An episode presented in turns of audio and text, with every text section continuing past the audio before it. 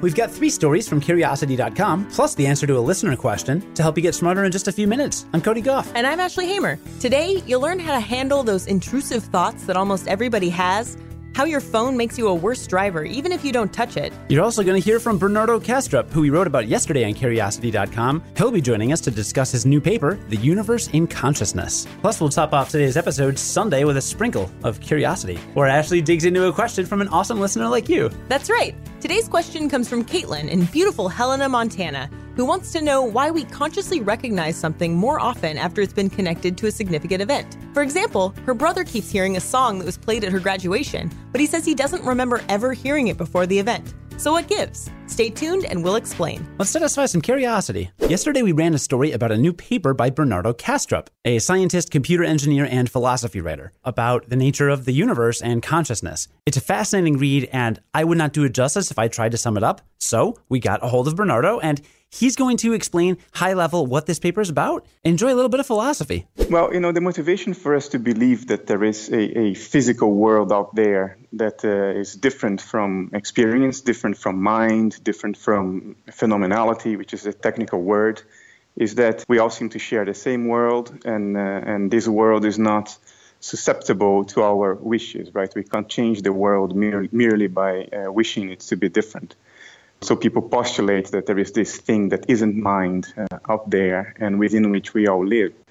The problem is that once you, you make this postulation, you then have to find a way to derive mind from that stuff that is not mind. You have to find a way to deduce, at least in principles, the qualities of experience, what it is like to have a bellyache, what it, what it is like to fall in love, what it is like to see the redness of an apple you have to deduce that from very abstract properties like mass, spin, momentum, geometrical relationships, and so on. And that's, that's the hard problem of consciousness.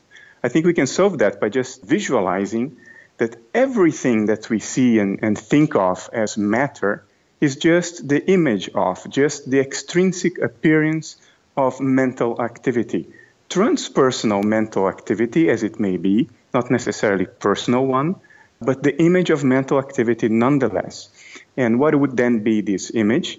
It's just how mental activity looks like from across the dissociative boundary. I think living beings, what we call biology, is just what dissociative processes look like in a universal consciousness.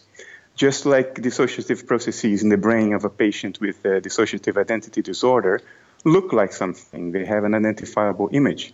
So, dissociation at a universal level also looks like something. And I would say that what it looks like is what we call biology, it's life itself. So matter is always the extrinsic appearance of, of experience, sometimes of dissociated experience, like the brain activity of a person, sometimes the, the, the extrinsic appearance of non dissociated experience, like the inanimate universe as a whole. So that's the gist of it.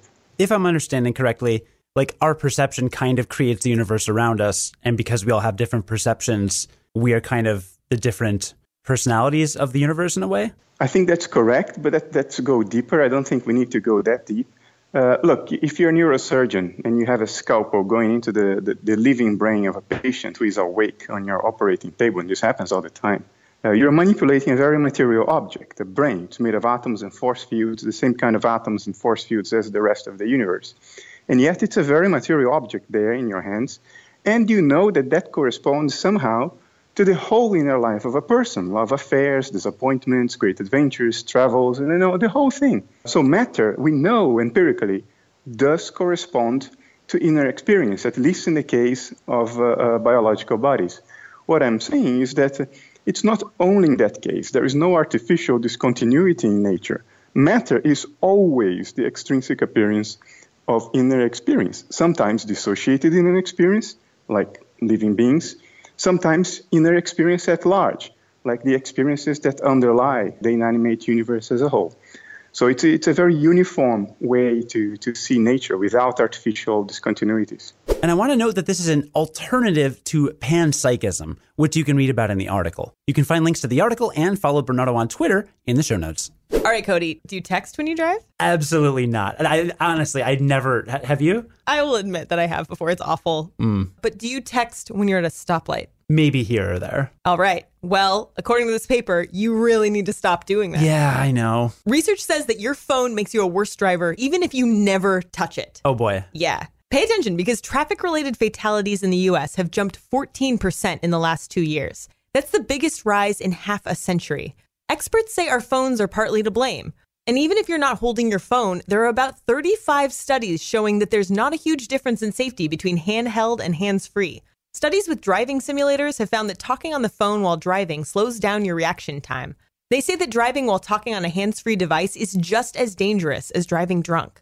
Real world studies have shown less terrifying results, so it might not be that bad, but it's still bad. Don't pause our podcast, though. Listening to audiobooks or podcasts don't seem to have a negative impact on driving ability. We swear we're not just making that up so you'll listen. Ashley and I did not write this article. No, we didn't. So it's not that biased. In fact, they might even keep you alert on long drives, but only if you hit play before you're on the road. Don't scroll or mess with your phone while driving, even hands free. Our advice turn off your notifications altogether. The last thing a safe driver needs is a frantic, stressed relative yelling over a loudspeaker while you're driving through a storm. Remember, that applies to texting at stoplights too. Just don't do it. Yeah, that's not good. Ashley, have you ever had this weird instinct to think about jumping off a bridge? Yeah. Not in like a you want to hurt yourself kind of way, just What would happen? Yeah, I think a lot of people have thought that, and it turns out that it's normal. In fact, it's very normal.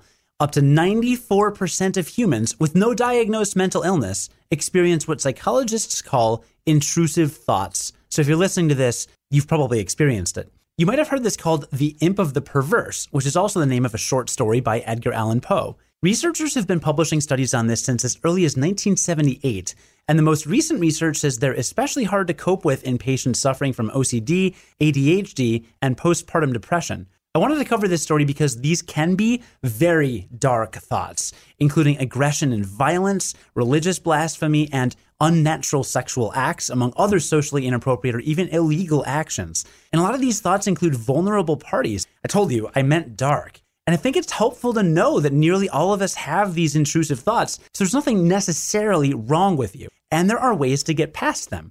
Psychologist Lee Baer says we handle it in one of two ways.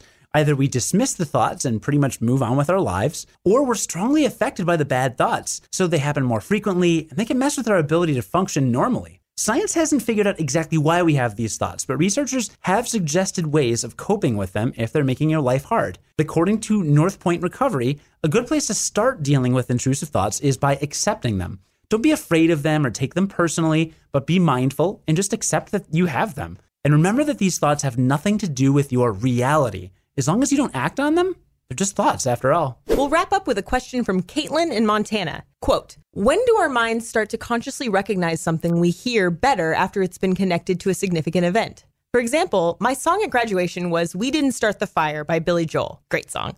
Upon hearing the song at my graduation, my brother has, from here on out, recognized that he's heard the song almost five times in the span of a month. But he also says that before my graduation, he doesn't remember ever having heard it. Assuming he'd heard it before my graduation but didn't recognize it, and now he cannot help but recognize it, we're wondering what processes occur to make that happen, unquote. This is a great question and basically one of our favorite psychology things here in the Curiosity Office. Your brother is experiencing the Baader Meinhof phenomenon, which is also called the frequency illusion or recency illusion.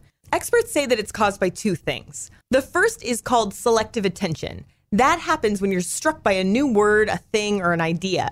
After that, you unconsciously kind of keep an eye out for it. And when you keep an eye out for something, you actually will see it a lot more often. Even if you're not doing it on purpose. Again, that's unconsciously. Right. And the second process is confirmation bias, which, if you listen to the podcast, you probably are familiar with it.